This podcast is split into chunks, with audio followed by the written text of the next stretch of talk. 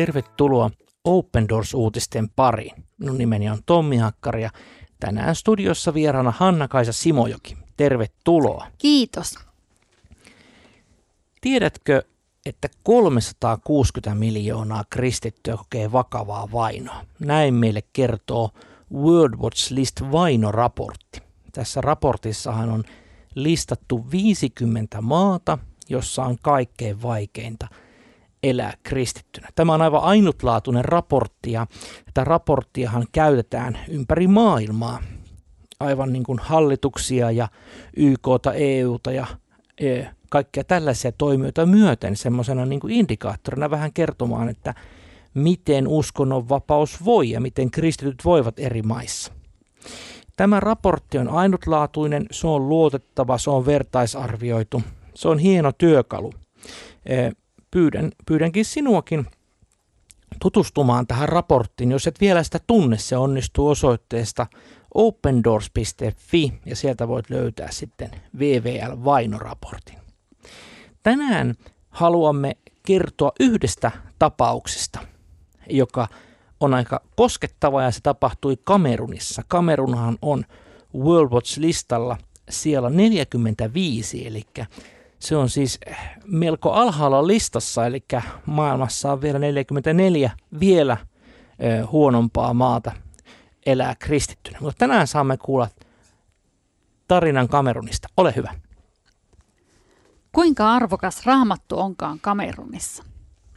Raamatun menettäminen hyökkäyksen seurauksena oli perheenäidelle kovempi menetys kuin kodin tuhoutuminen.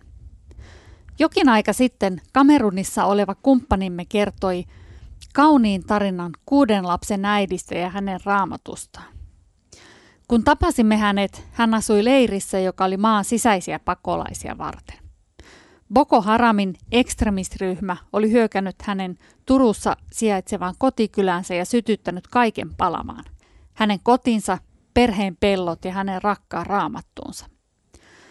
Kaikista menetyksistä raamatun menettäminen tuntui kuitenkin kaikkein lannistavimmalta – Kamerunin pohjoisalueella, missä 32-vuotias Rukajatu asuu, hyökkäykset kristittyjä kohtaan ovat niin väkivaltaisia ja niitä tapahtuu niin usein, että jotkut perheet lähtevät illalla kodeistaan nukkuakseen metsässä.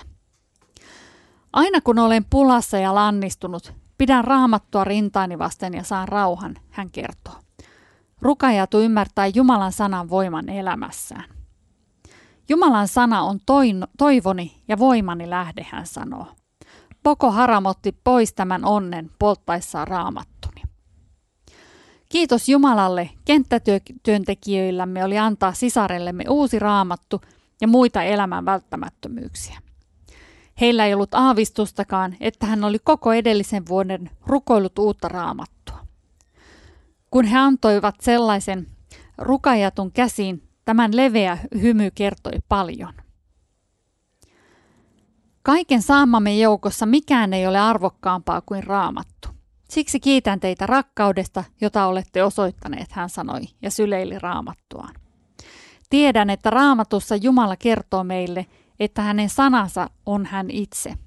Minun on ollut vaikea elää ilman raamattuani. Siksi viime vuosi tuntui tyhjältä, mutta tämä vuosi on erilainen. Ennen hyökkäystä Rukajatu ja hänen aviomiehensä olivat omavaraisia maanviljelijöitä. Heidän nykyisessä pakopaikassaan Rukajatulla ei ole peltomaata viljeltäväksi. Hänen miehensä on hyökkäyksen jälkeen muuttanut etelään työskentelemään ja yrittää ansaita elannon perheelleen. Joka kuukausi hän lähettää Rukajatulle rahaa vuokranmaksuun ja elämän perusasioihin. Toisinaan rukajatu työskentelee muiden ihmisten pelloilla ansaitakseen hiukan lisää rahaa perheelleen. Rukajatu kertoo löytäneensä kaiken menettämänsä, koska raamattu on Jumalan sanaa ja Jumalalla on kaikki. Kaikki, mitä minulle tapahtui, on siirtynyt mielessäni syrjään. Pyydän teiltä kuitenkin nyt rukousapua Jeesuksen nimessä. Aamen. Kiitoksia. Tässä rukoajatu todistaa kyllä todella väkevästi siitä, että mitä raamattu merkitsee.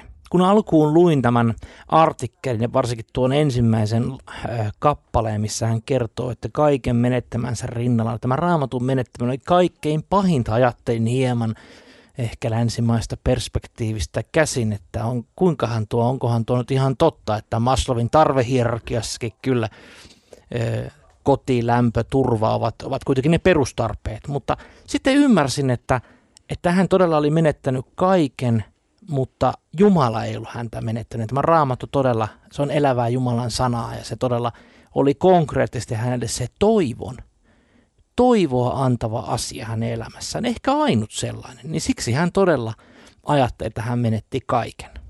Ehkä se raamatun tuhoaminen jollain tavalla hänellekin symbolisoi, tai siinä, siinä niin kuin kiteytyi se kristittyjen vaino, mitä, mitä tuolla, tuolla alueella Boko Haram tekee. Ja saatellaan, että Boko Haramin kaltaista terroristiryhmää, joka on todella tunnettu raakuudestaan, käsittämättömästä väkivallasta ja kaiken tuhoamisesta, niin he ovat todella myös keskittyvät nimenomaan raamatun ö, tuhoamiseen ja sen, sen, sen ö, kaiken, kaikenlaiseen pilkkaamiseen. Ja siksi onkin aivan valtava hienoa, että me Open Doors tai Open Doorsin yhteistyökumppanit Kamerunissa – jakavat myös raamattuja. Että tämä on myös raamattuliike ja raamattuja jaetaan ympäri maailmaa. Ja ajattelepa hyvä kuulija, sinulla on varmaan kirjahyllyssäsi useitakin raamattuja, minulla ainakin. No monta raamattua mutta sinulla on? No just mietin tätä lukiessa, että, että mulla on eri käännöksiä, mulla on eri kielisiä, sitten on vielä raamatun selitysteoksia. Niitä löytyy sieltä vaikka kuinka paljon, mutta, mutta tämä, tämä nainen puhuttelee meitä siitä, että, että miten meidän olisi, täytyisi ottaa se raamattu käyttöön ja, ja pitää sitä arvossa myös. Kyllä. Ajattelepa näin, että hän oli vuoden rukoilu, että hän saisi raamatun. Kokonaisen vuoden. Se oli, ajattele ihminen, joka olisi menettänyt kaiken. Talo poltettu, pellot poltettu, hän oli joutunut pakenemaan pakolaisleiriin ja hän rukoilee sitä raamattua vuoden. Se kertoo kyllä aika väkevä todistus siitä, mitä raamattu todella on hänelle merkinnyt. Ja sitten siinä, että saadaan ojentaa, saadaan antaa hänelle raamattu, niin se on todella suurta. Open Doors jakaa raamattuja ympäri maailmaa hänen kaltaisilleen vainotuille kristityille. Ja oikeastaan niin kuin, se on se työmuoto, mistä Open Doors oikeastaan lähti liikkeellekin. Annetaan raamattuja sinne niille ihmisille, joilla sitä ei ole. Eli tämä on Open Doorsin ihan siellä ydin DNAssa. Ja tämä, tämä ystävämme Kamerunissa ei ole ainut Kamerunissa äh, vainoa kokeva kristitty. Siellä on, siellä on sisällissota ja muuta, muuta levottomuutta maan sisällä, mutta erityisesti Boko Haram ja nämä islamimilitantit siellä, siellä Pohjois-Kamerunissa vaikeuttavat kristittyjen elämää.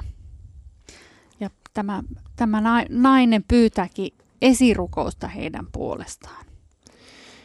Ja tämä Kamerunin huonontunut tilannehan on osa tätä kokonaisvaltaista vaikeaa, vaikeaa tilannetta, missä Sahelin eteläpuolisen Afrikan maat ovat joutuneet tämmöisen ennen näkemättömän islamistisen terrorismin uhreiksi.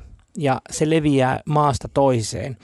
Ja nyt myös Kamerun, joka oli perinteisesti pidetty aika rauhallisena maana. Siellä kristityt ja muslimit ovat eläneet sovussa hyvinkin pitkän aikaa niin nyt sinne on tullut myöskin tätä terroristiainesta, joka, joka terrorisoi tällä lailla, niin kuin, niin kuin tässä kuulussa eh, kertomuksessa saimme kuulla.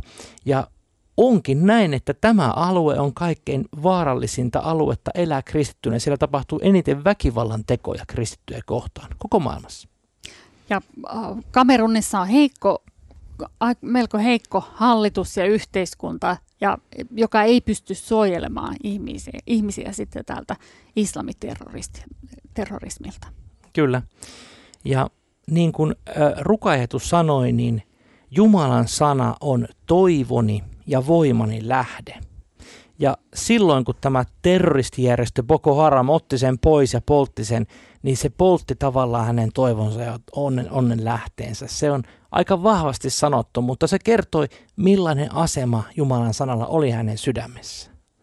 Et niin kuin hän sanoo, että Jumalan sana oli hänelle kaikki kaikessa, Voi että kun toivoisin, että myös me suomalaiset täällä meillä, niin minullakin on monia raamattuja kirjahyllyssä, niin ottaisimme sen sieltä, lukisimme ja arvostaisimme sitä niin paljon kuin siskomme rukaajia Tukameronissa.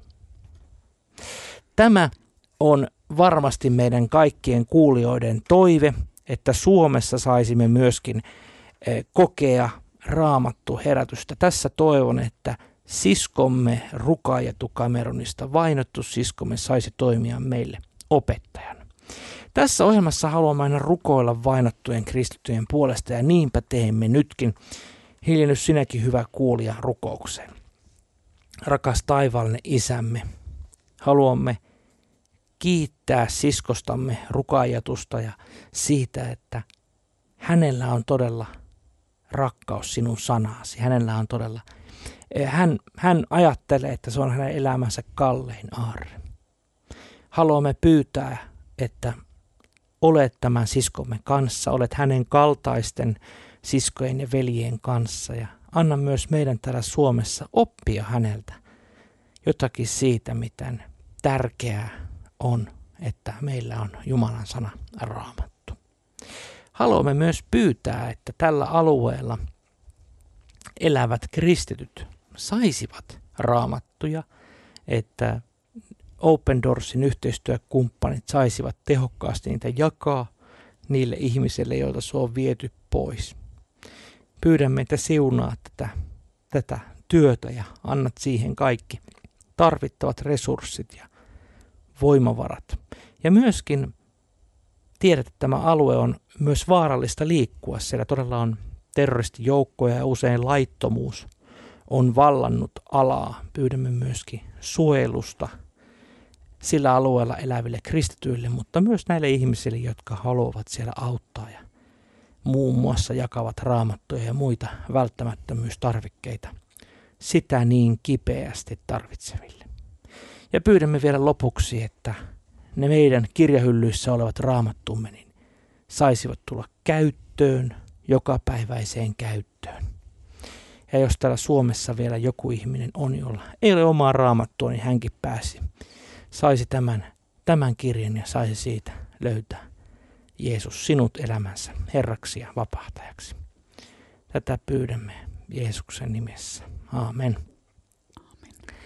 Tiesitkö, että voit tilata ilmaisen Open Doors-lehden osoitteesta opendoors.fi kautta liity.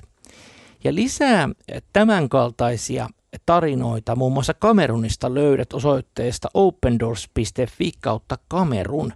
Käyppä sielläkin ja tutustu tämän hienon maan tilanteeseen, millaista siellä on elää kristittynä. Me kuulemme ensi viikolla, jos Jumala suo.